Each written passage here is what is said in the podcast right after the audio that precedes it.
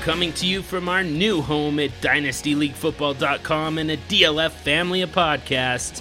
We are the Superflex Super Show. We talk QB values, Superflex strategies, evaluate and debate Superflex trades, plus our own twist on Superflex team management with exercises like Tinderflex, Super 6, and You Are Nuts. So when you're done with this awesome DLF podcast, find us on Twitter at SuperFlexShow and join us in the discussion of the fastest growing format in all of fantasy football, Superflex, on the Superflex Super Show.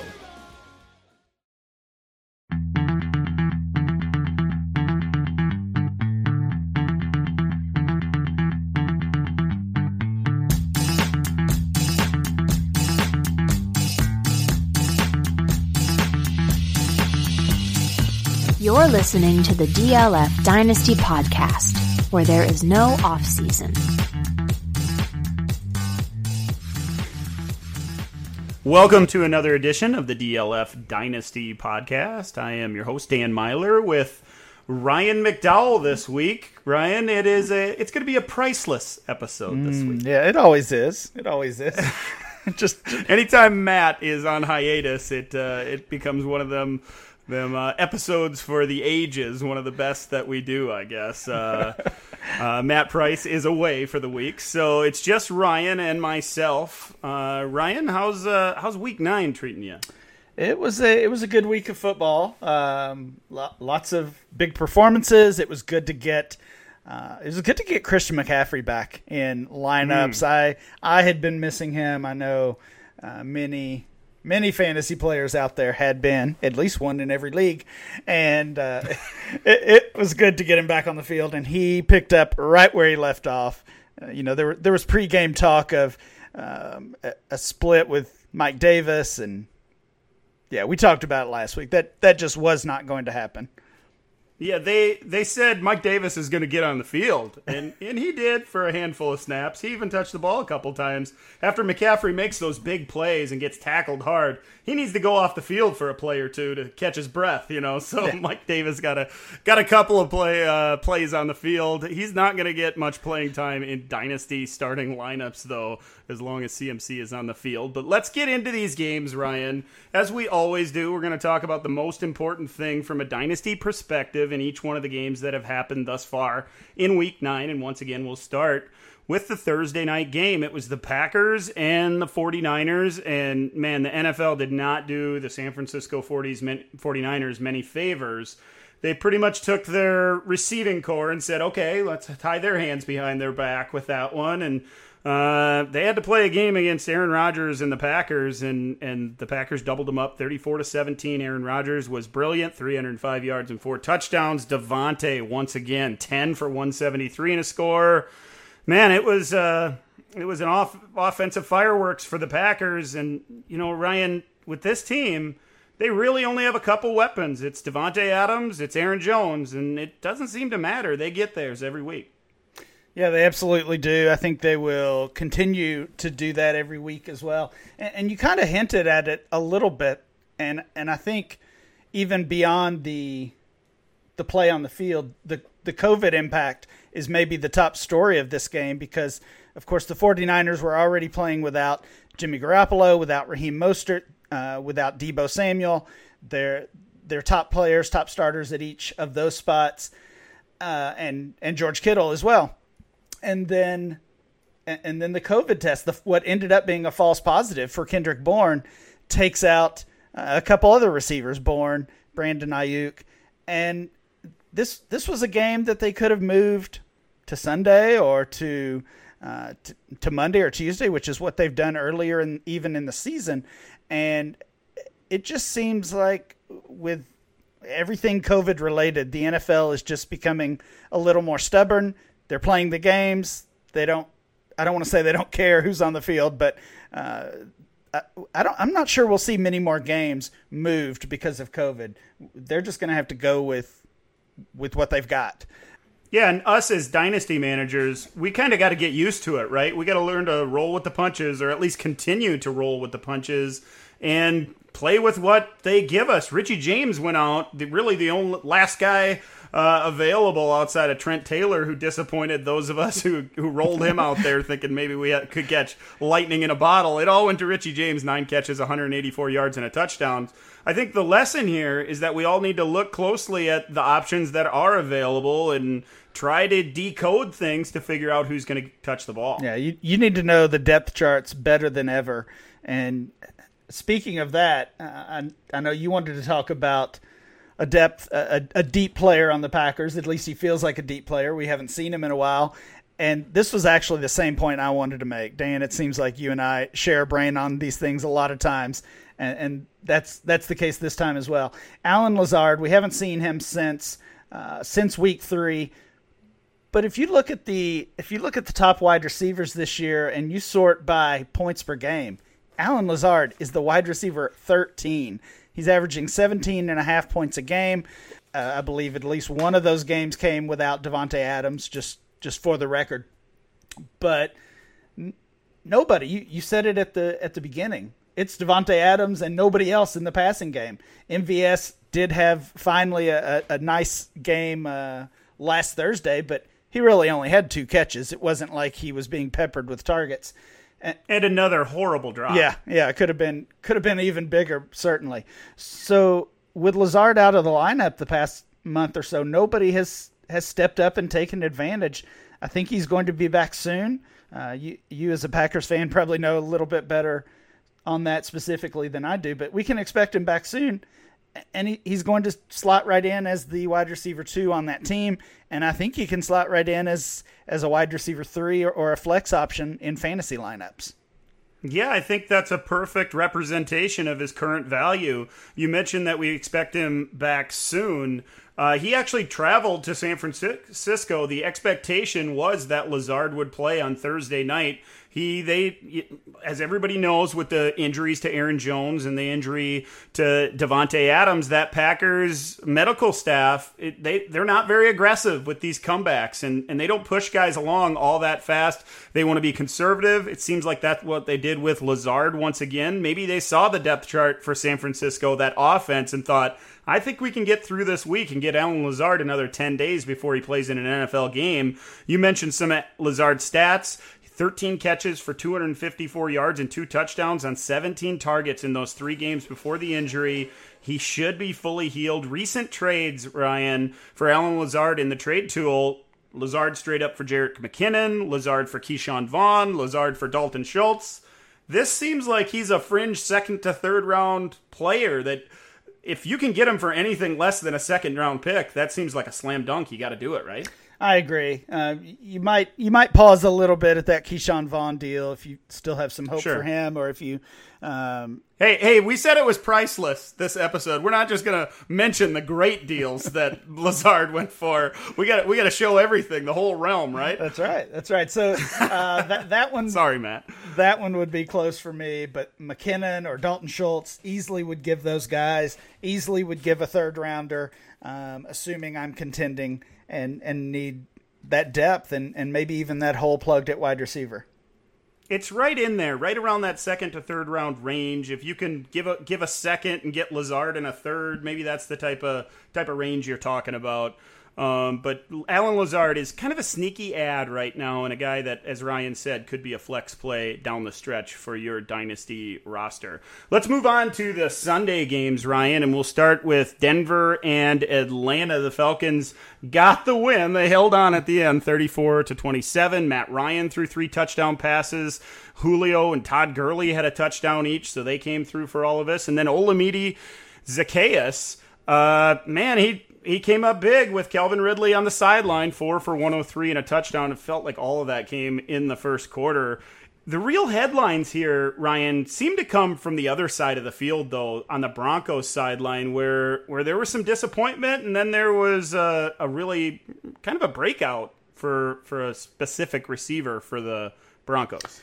Yeah, I think we're finally seeing Jerry Jeudy step up as the Broncos wide receiver 1. I think that was just last week that I talked about. Jeudy, compared him to Cortland Sutton, who had that chance to become the Broncos wide receiver 1 as a rookie really very similar situation because of injuries. Sutton failed to do it. I think we're starting to see Jerry do that. He's Jerry Jeudy do that. He's got 24 targets the past 2 weeks, easily leading the team. And even though Tim Patrick was back on the field this week, who had basically been serving as the top target for Drew Locke, he was further down the pecking order. So it's good to see Jeudy really become the top option in Denver. I don't want to take away too much when it comes to that passing offense, especially when it comes to Locke, because it's just tough to judge against the Falcons defense. But the targets don't lie. The involvement in that way does not lie. And Judy's the man there now. Yeah, he certainly is. He's looked really good. Again, going back to that trade tool for Jeudy, we're talking value here, Ryan. And I'm wondering what it's going to take to get Jerry Jeudy on your team, especially after this big game. Does a mid to late first even do it anymore? It's probably going to cost more than that to get Jerry Jeudy. Yeah, I think it's definitely been trending up the past 2 weeks, and he is getting back to basically his preseason price, where he was being valued as the top 25 dynasty wide receiver. And we can look at some of these deals, but I think whatever these are, the price is going to go up. Yeah, I made some notes of deals that happened last week, and really all of them I don't think you could get done this week. Like Jeudy for Kenyon Drake and Hollywood Brown, that's probably not happening. Jeudy for Preston Williams in a second, or Jeudy for Julian Edelman in a second. That one was really goofy. Jerry Jeudy for Big Ben in a Superflex, maybe that's about... That could happen still, I guess. The price tag seems to be questionable. Speaking of price, there are a couple running backs in Denver as well that seem to be going down. Gordon and Lindsey did not look good in that Denver backfield on Sunday. Yeah, I mean, we have to know that anytime you have this type of backfield split, for the most part, these guys are going to cancel each other out, and that's what's happening. But they've really been disappointing all season long. Melvin Gordon did have an RB3 game back in week 4. He scored a couple of touchdowns, and Philip Lindsay was out that week.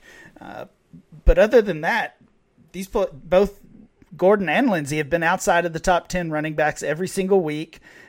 Gordon's running back 21 on the season. Lindsay's running back 58. Of course, he missed several games, so further down because of that. But even combined, they're averaging just 22 fantasy points a game. And most games are not going to be like this one, where the Broncos are going to score 27 points. This is a pretty slow-paced, low-scoring offense overall, either by design or because of their limitations at quarterback. And I don't even know really if Gordon or Lindsey carry much trade value. They probably don't at this point. They just both feel like roster cloggers to me.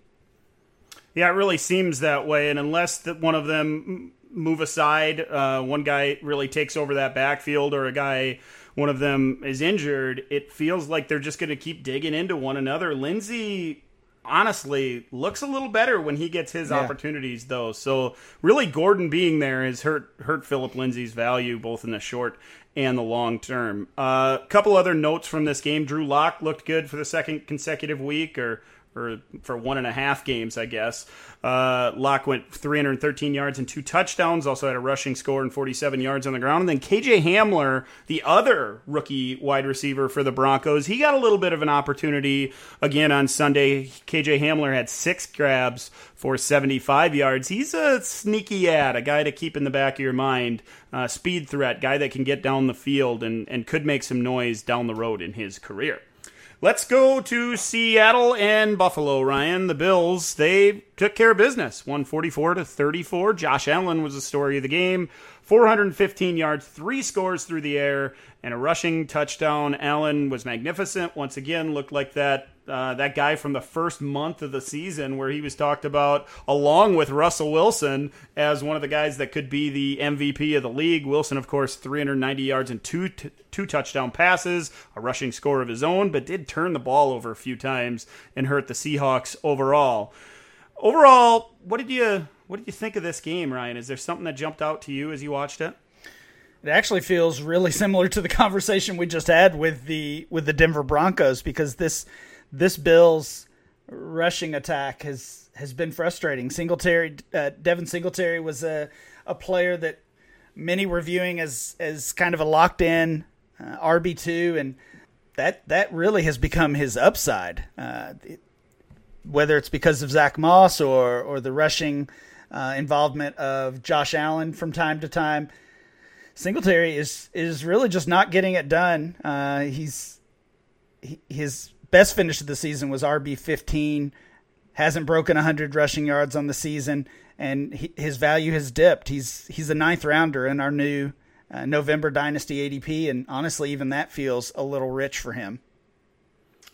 Yeah, he's a head scratcher for sure. On Sunday, 2 carries for 1 yard and 3 catches for 33. Zach Moss, on the other hand, had 9 carries, just 18 yards, but got that goal line look, scored a touchdown, also caught 2 passes. It seems like Singletary's role, and it just changes from week to week. You're not quite sure. It seemed like the game plan on Sunday for the Bills was to air it out, throw the ball a lot. They had the lead, and they were not milking the clock at all. They kept it in Josh Allen's hand, let him do things, and when they were going to run, they just let Allen scramble. So I don't want to read too much into this game, but Singletary, his arrow has been pointing down for a month now. Ryan, what are you accepting? You're taking any second-round pick, obviously. What, anything less than that to move on from Singletary? I think you might have to package something with him to get that second rounder. Singletary in the third for a second is something I'd be willing to do. Just get him off your roster, really. Yeah, he's a clogger. That was a good way to put it. Other notes from the game: Stephon Diggs, 9 for 118. John Brown, 8 for 99, and then it was Gabriel Davis, 4 catches for 70 and a touchdown. That wide receiver depth chart, Ryan, is pretty clogged. Diggs, Brown, Cole Beasley, and then it's Gabriel Davis. He looks good for a rookie. He's a guy that should be stashed on the end of rosters as we wait for his opportunity. Absolutely. If he's still on your waiver wire, if you're in a shallower league, definitely a guy I would try to get on the roster. Like you said, keep him at the end. It's not a player you can start, but unfortunately, John Brown has had injury issues throughout his career, and those have popped up again this year a couple of different times. And if and when John Brown is out, then Davis becomes a lot more interesting. Yeah, so if you stash some third-round picks, maybe it's not going to get it done this week after Gabriel Davis scored the touchdown and had the nice game, but send that offer. He's a good guy to have. We don't want to go through a Seahawks game without mentioning Ryan's wide receiver 1 in Dynasty, DK Metcalf, 7 catches, 108 yards, and a nice touchdown catch. How about the Ravens and the Colts? Ravens win by 2 touchdowns, 24-10. It was a defensive game. There wasn't a lot to really take away offensively. Lamar struggled through the air again, 170 passing yards, but went 58 and a rushing score to save Dynasty managers' days. Outside of that, a lot of disappointment. Yeah, I feel like this has been a bummer of a show so far. I'm pointing out all the negative plays and players from each game, but that's really what is standing out, and Lamar Jackson would be included in that. But as a result of his disappointing play, really the entire season, Marquise Brown and Mark Andrews, a couple more clunkers for them, 3 and 38 for Hollywood, 3 and 22 for Andrews. Marquise Brown only has 1 game this year inside the top 25 fantasy wide receivers. For Andrews, this is his 3rd straight game as the tight end 20 or worse, 3rd straight game with 3 catches or fewer, 32 yards or fewer. So we really need for Lamar to get back into 2019 form, and that's certainly easier said than done. It looks so forced watching that Ravens offense. He's out of the pocket quickly, looking to run immediately, taking big hits. And I know a lot of those things happened last year, but it doesn't feel natural when you watch it this year. It feels like they're trying to grab that magic from a year ago, and Lamar just hasn't been able to do it. Marquise Brown, man, he complained this week. Usually that guy gets his opportunities, then right away in the game he drops a pass. Yeah. And, you know, just another disappointment on that Ravens offense for dynasty managers. You mentioned Andrews' stat line. Nick Boyle caught 4 passes for 46 yards. That'll make Andrews' managers real happy. On the other side of things, Jonathan Taylor, 6 for 27 and a touchdown early in the game, but then lost a fumble, didn't get many opportunities after that. Michael Pittman, maybe he's the bright spot, 4 catches for 56 and led the team in targets with 7. I'm still just thinking about this Ravens offense. On Lamar... You're not the only one, Ryan. Yeah, it's depressing. Is Lamar still quarterback 2 for you in Dynasty? Are you putting Kyler ahead of him, or are you moving him down even further than that? There's really a list of 3 or 4 guys that you could have the conversation about for sure. For me, it's got to be just Kyler that jumps in front of him. I still love the upside and the floor that, you know, Lamar, he had a horrible game, did not play well against a good defense with the Colts, 170 yards passing, but he still has that floor because of the rushing yardage and had that rushing touchdown to kind of save his day. He'll be like a fringe or quarterback 1 this week, close maybe, top 15, top 16 guy, but so we're still holding out. And his schedule, you've heard a lot of fantasy analysts talk about this. His schedule down the stretch is money. It looks so good. He could come out of nowhere and save people seasons down the stretch. Hey guys, Monkey Knife Fight is the fastest growing daily fantasy sports site on the planet, and they are giving you free money and free Dynasty football content with your initial deposit. Open a new account with a minimum of $10 deposit to Monkey Knife Fight, and you're going to receive a free DynastyLeagueFootball.com annual premium membership. This is good for all of you that already are DLF members. They'll extend your membership by a whole year just for signing up in Monkey Knife Fight and putting that $10 in. They're also going to double your initial deposit up to a maximum of $50. So put 10 in, get 20, put 50 in, get 100 to play with. They feature football, baseball, basketball, hockey, golf, UFC, esports, prop bets, and so much more. You're going to find plenty of entertaining contest options, even in these uncertain times. I've talked about it a lot recently. I've been playing a lot over at Monkey Knife Fight, and I have so much fun. It turns maybe one of them games that aren't that exciting, maybe Monday Night Football this week, Patriots and Jets, throw a few bucks down on a couple of players, try to triple your money, and it can make a boring night a lot more fun as you watch those stats go off on monkeyknifefight.com. Check out the new and improved DFS and prop bet experience and claim your deposit match and free DLF premium membership only at monkeyknifefight.com. Houston and the Jaguars, they battled on Sunday. Texans win 27-25. Deshaun Watson doing his thing, 281 and 2 passing touchdowns. Also had 50 rushing yards, Ryan. He was the show in Jacksonville. He really was, and it certainly has felt a lot better watching him lately. And I got to thinking that I feel like that's probably coincided with the moves that the Texans made a few weeks ago in firing Bill O'Brien. So I had to go do the math. Deshaun Watson, the first 4 games of the season, was averaging 21.9 fantasy points.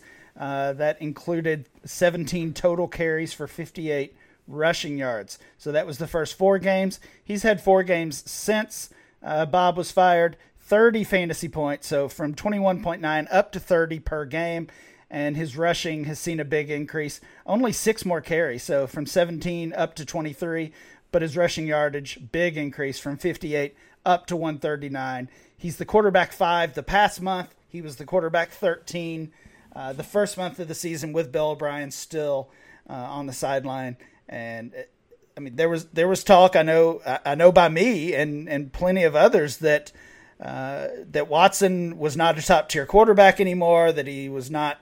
Maybe we shouldn't look at him in top 5 as a top 5 dynasty quarterback. Maybe Josh Allen had passed him by, and that narrative is quickly changing. He's one of those guys that I'm sure you were talking about with Lamar. Has he jumped up over Lamar Jackson when it comes to overall dynasty value for you as a dynasty manager, Ryan? I'm not there. I agree with you that I would still have Jackson as my quarterback 3, but Watson is certainly knocking on the door, definitely in the same tier. I think both of the rookies, Burrow and Justin Herbert, would be in that same tier as well. The other side of the field, there were a lot of jokes this past week about being Luton free. Jake Luton took over for that Jacksonville offense, came out just guns a-blazing, threw that long touchdown early on to DJ Chark, who went 7 for 146 and a touchdown. Luton went over 300 yards, threw the touchdown, had a rushing score, pretty sweet spin move for a big guy that's 6'6". Is there any value there, Ryan? A little bit. I mean, the Jaguars were smart in picking this game to trot out Luton in his first game against a Texans defense that leaves a lot to be desired. That was a good move. I don't know that he's going. I don't think we can count on him for 300 and a rushing touchdown every week. But yeah, it was impressive. And if you were counting on or hoping Gardner Minshew would get his job back after 1 week, that's not looking so great. It's not looking good. Those that did look good, I mentioned Chark. James Robinson also came through 25 for 99 and a touchdown. Then Will Fuller, another big game. 5 catches, 100 yards, and a score for Fuller. The Chiefs, they beat the Panthers 33-31 in a good game. It was fun to watch. Patrick Mahomes, 372 and 4 touchdowns. Tyreek Hill had a Tyreek-type game, 9 catches, 113 yards, and 2 scores. That route he put on in the end zone was sweet, that comeback. Mm-hmm. They had no idea where he was for the touchdown on the right side. What are we taking away from this game? Teddy Bridgewater, he had a nice game, 310, 2 touchdowns, had the rushing score. Christian McCaffrey, we mentioned him in the opening. He came back, scored twice, caught 10 passes, went over 140 yards, over 150 yards overall. But maybe another guy that was disappointing, right? DJ Moore? Yeah, I'm sticking with my my sad theme of the show. DJ Moore... Another disappointing game. 2 catches, 18 yards, just 3 targets. He was the wide receiver. He's way down the list. Wide receiver 71 right now, and that's still with a couple games to be played this week. So again, I wanted to look back and see what impact maybe Christian McCaffrey had on DJ Moore. They've played 3 games together now. Week 1. DJ Moore caught 4 balls for 54 yards. He was the wide receiver 49. Week 2, a really strong game. 8 catches, 120 yards. He was a top 10 wide receiver this week, or that week. And then the 2 for 18 and outside of the top 70 fantasy wide receivers this week. So maybe that just is a coincidence. And that when you have Moore and Anderson and McCaffrey and Curtis Samuel as well, that not all of those players are going to have big games every single week. I think there's a little cause for concern there, possibly. Yeah, he's just not racking up the targets. He's not getting the looks. Doesn't seem to be in sync, really, with Teddy Bridgewater. We look across the rest of the box score, and you watch the games, and you see Curtis Samuel getting 9 targets and Robbie Anderson getting 13. Both of them had 9 catches and were making big plays, really. And then DJ Moore, you're just waiting for 12 to flash, and it's simply not happening. Speaking of guys who flashed, Travis Kelce, 10 for 159. He came through big time. Last thing on this game, we talk about Clyde regularly, but Clyde Edwards-Helaire, just 5 carries again for 14 yards, caught 3 for 20, and luckily had the receiving score to save his day. Are you buying Clyde? That value's it's moving down quickly, Ryan. It absolutely is. I would still be a buy. I'm scared. I gotta tell you, I'm pretty scared. Yeah. It always comes down to price, but Edwards-Helaire is still a guy I would want to have on my dynasty team.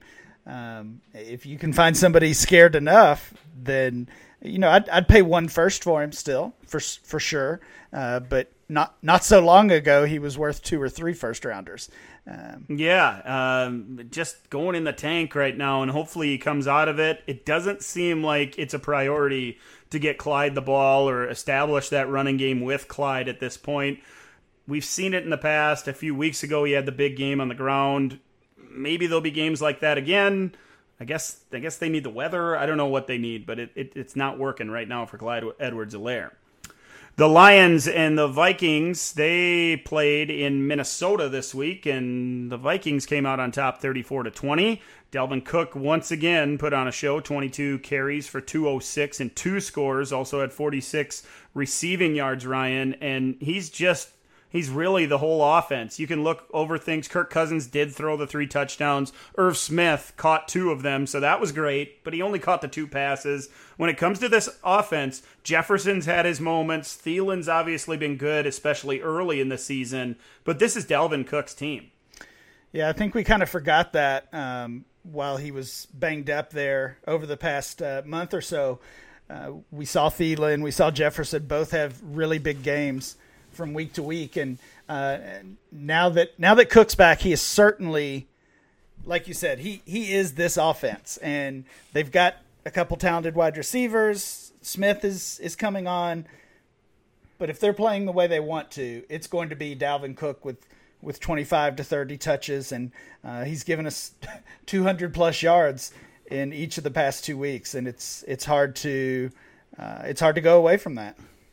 And recency bias is going to point to Dalvin Cook being one of them top-tier type dynasty assets. Is it time to start thinking about selling Cook? He's obviously a multi-first-round type of guy. He's going to cost a lot, or he's going to fetch a lot, I guess, on the open market. Should we be thinking about it right now? Yeah, I think you always have to think about it with the running back landscape, but I guess my question would be is who are you selling him for? For a long time, really the past 9 months, we've had Taylor and Clyde as targets. You know, trade Kamara, trade McCaffrey, trade Cook, and drop down to those guys and get something on top. And that's at this point that's just no longer a reasonable idea. So are you trading him just for picks? I don't like to do that with the high-end stud players, regardless of the position. So unless you're pivoting to wide receiver, I think it's kind of tough to trade him right now. Yeah, and even with wide receivers, you're talking about some of the elite young guys. Maybe not those guys in the top five overall, but at the position, but those guys that are up and coming, some of the rookies that we've talked about, plus something, it's going to take a lot to move Dalvin Cook right now. Most likely you just want to plug him into your lineup every week and take the 30, 40, in some leagues, 50 fantasy points that he's posted in back-to-back weeks. Yeah. The Titans beat the Bears 24-17 on Sunday. It was not that close a game. It ended with only a one touchdown disparity between the Titans and Bears. AJ Brown, 4 catches, 101 yards and a touchdown. Man, he's good. He's so good. That throw from Tannehill was sick, too. Laid it right in the basket for the score. But other parts of this game, Tannehill only had 10 completions in the game. Derrick Henry, 21 carries, but just 68 yards. He seems to do that once or twice every year where he gets all the carries, doesn't get any catches, obviously, and only averages 3.5 yards a carry without a score. Is disappointing, but he'll be back. What really jumped out to you in this ballgame, Ryan? Well, as much as the Bears' offense stinks, we know their defense, especially their pass defense, is still among the best in the league. So seeing Tannehill with pretty meager numbers, seeing Corey Davis with no catches at all, he had really seemed to be coming on, especially that huge game last week. So those were disappointing, but really shouldn't be surprising.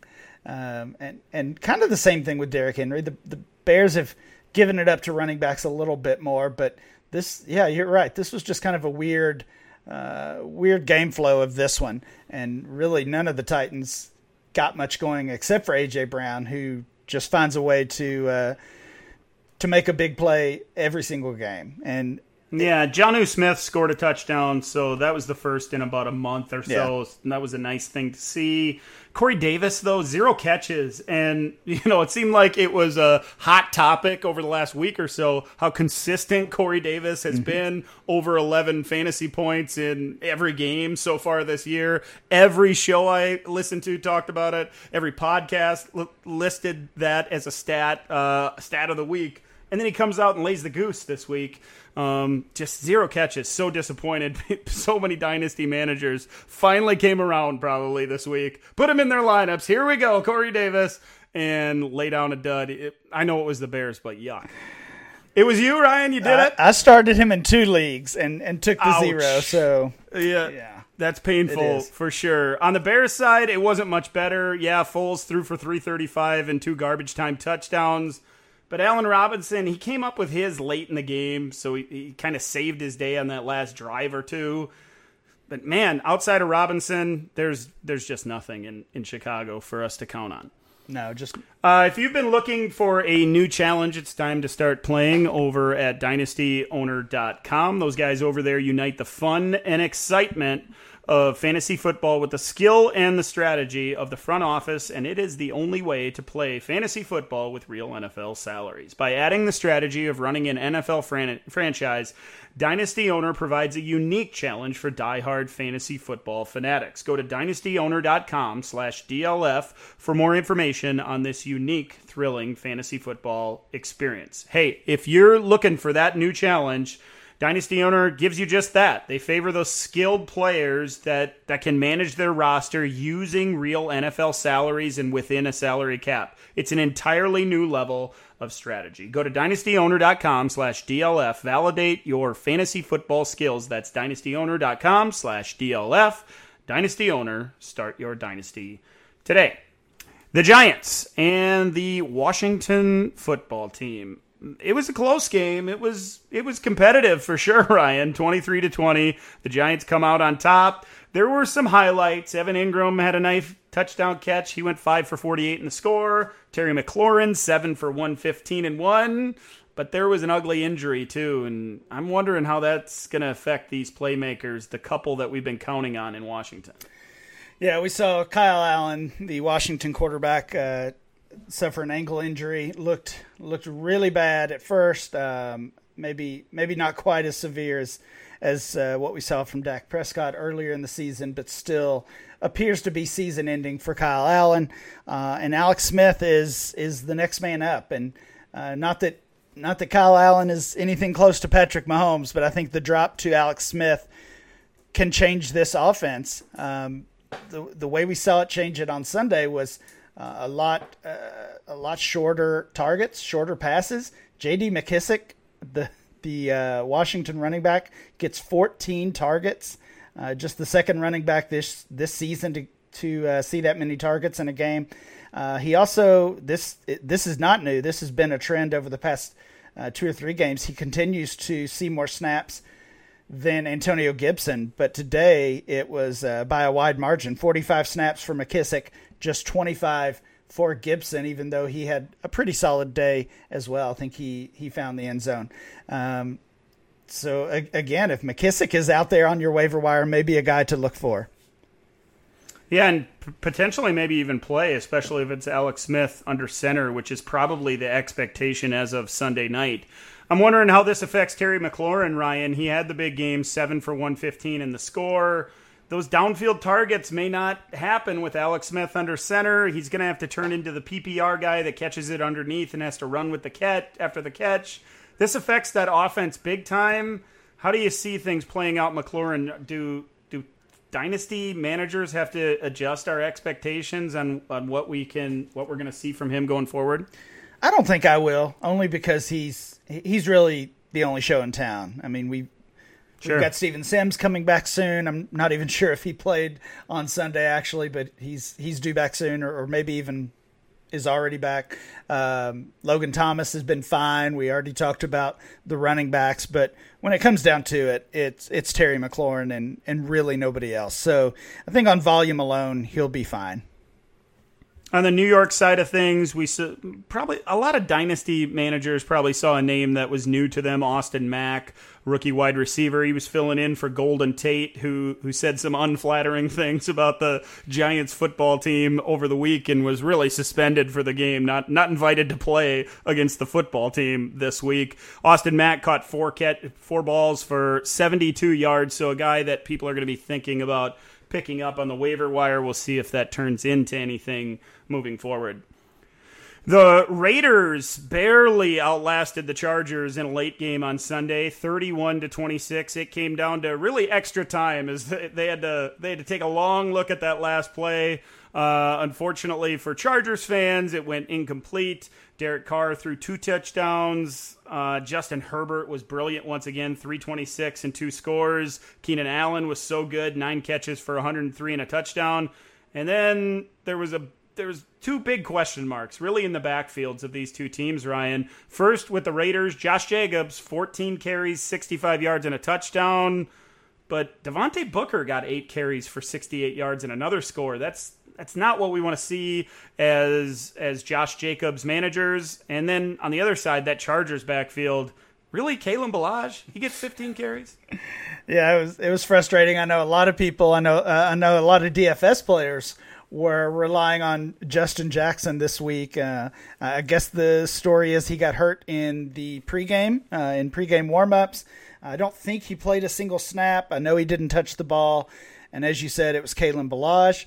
First of all, that's really bad news for Joshua Kelly. You would, if a month ago you told me that Austin Eckler and Justin Jackson would both miss the game, or miss a game, then Joshua Kelly would have felt like a must start.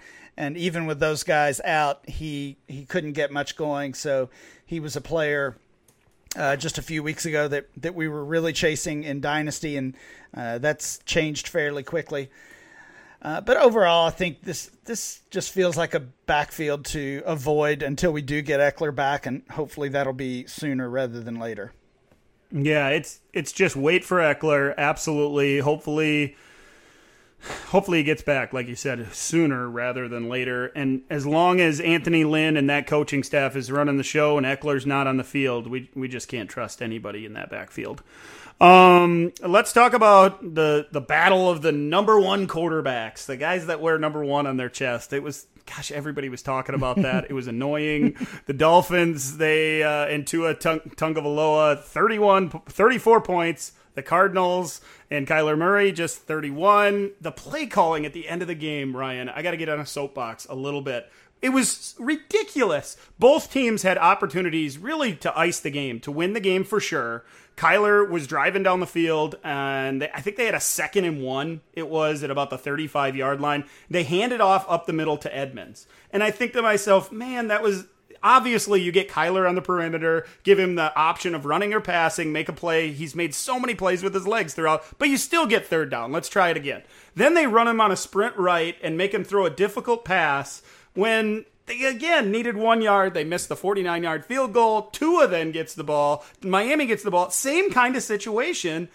He has an opportunity. Just do it with your legs. And they all of a sudden decide, after all these plays on the ground with Tua and Kyler, that we don't want to put them in that kind of position. And it really cost the Cardinals and that coaching staff the game. If Kyler takes off and runs with it, I really think they win that game running away, and Tua never touches the ball again. Tua ices it at the end, 248 yards and 2 scores. Also had 35 on the ground. Kyler, 283 and 3.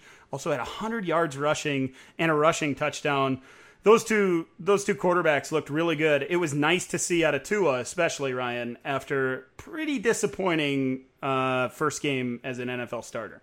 Absolutely. Huge game for Tua this week. And, I mean, even last week, I know Dynasty players were very disappointed with that first game. But, I mean, according to reports, the Dolphins were too. There was actually a report over the past few days that the Dolphins would consider moving on from him this offseason, which really just seems ridiculous. And eye roll. Yeah. Roll your eyes, everybody. Absolutely. So that I don't think there's anything to that. And, if there was, then hopefully this game changed some minds or something. But yeah, Tua looked much better. He did lose one of his top receivers, Preston Williams, out with a foot injury. We'll see how much time he misses. He's been banged up a little bit this week or this year. The other thing that I took away was just stay away from that Miami pass defense. They shut down DeAndre Hopkins. Christian Kirk did break free for a couple long plays, but Yeah, don't play your wide receivers against Miami. Yeah, Kirk was 5 for 123 in the score, but DeAndre Hopkins was just mauled all game long, really. Just 3 catches for 30 yards. Did create a couple of pass interference penalties down the field. Some were maybe questionable, especially from Miami fans. But, man, he was blanketed throughout the entire game. That's a good point. Keep that in mind as your wide receivers, even your studs, go up against that Miami secondary. The last game we have to talk about here, Ryan, is the Pittsburgh Steelers and the Dallas Cowboys. And I think everybody, including Cowboys fans most likely going into Sunday, were thinking to themselves, this is probably not going to be good. 7-0 Pittsburgh against 2-6 Dallas. That the Cowboys have scored like 20 points in the last 3 weeks, really struggled, and Garrett Gilbert gets under center, 243 yards, and a passing touchdown. Also did some stuff with his legs, 28 yards on the ground. Kept him, really had a chance to win the game. They stuck in there throughout the entire game, but Big Ben, 306 and 3. Juju caught one of those touchdowns, had 6 for 93 through the air. James Conner was disappointing, 9 for just 22 yards, lost 2 yards on his 2 catches. I don't know what the big takeaway from a dynasty perspective is here, Ryan, but I think there at least was some signs of maybe usefulness from some of these Cowboys. And then Juju, he looked pretty good out of the slot, 6 for 93 in the score. Yeah, it was good to see.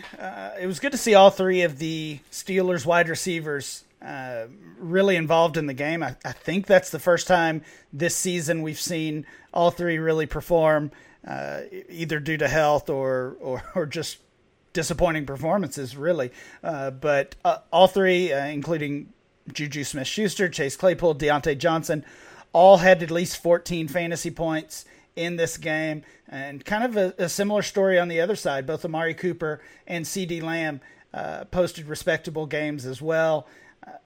It seems crazy, but maybe Garrett Gilbert is the one to really save their fantasy seasons. I don't think he's going to save the Cowboys season. I don't think we can look at that team as a potential playoff team, even in that division.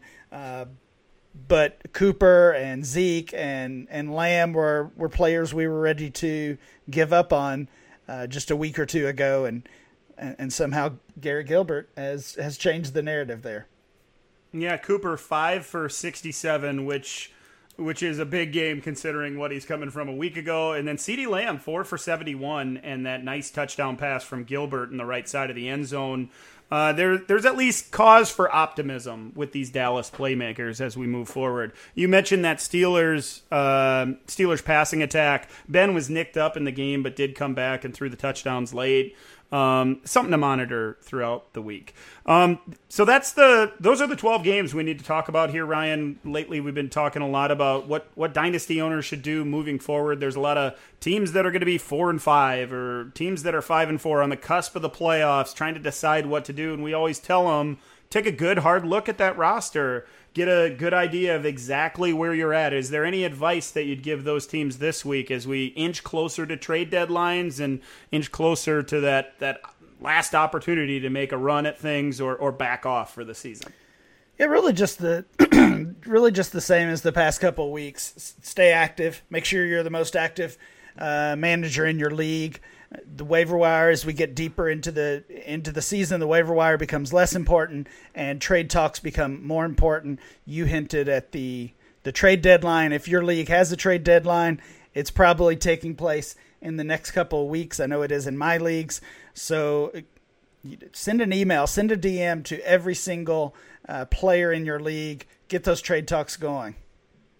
That's a good point, Ryan. The better way than hitting the old trade bait button and putting the guys on there is a personal email. Put the guy's name in there. Say, these are the guys that are available. I think they could help your run, or I'm really looking for another piece to make a run for myself. I saw this guy's name on your roster. Is he available? These are the players I'm willing to talk about. Those kind of messages go a long way. I tell you, Ryan, I spent a lot of time over the weekend, especially on Saturday night, negotiating trades, working hard. And while it was frustrating Saturday night, didn't get anything done, I woke up to a couple offers on Sunday Sunday morning. One of them worked out right away. Another one worked out right before kickoff that landed me Christian McCaffrey.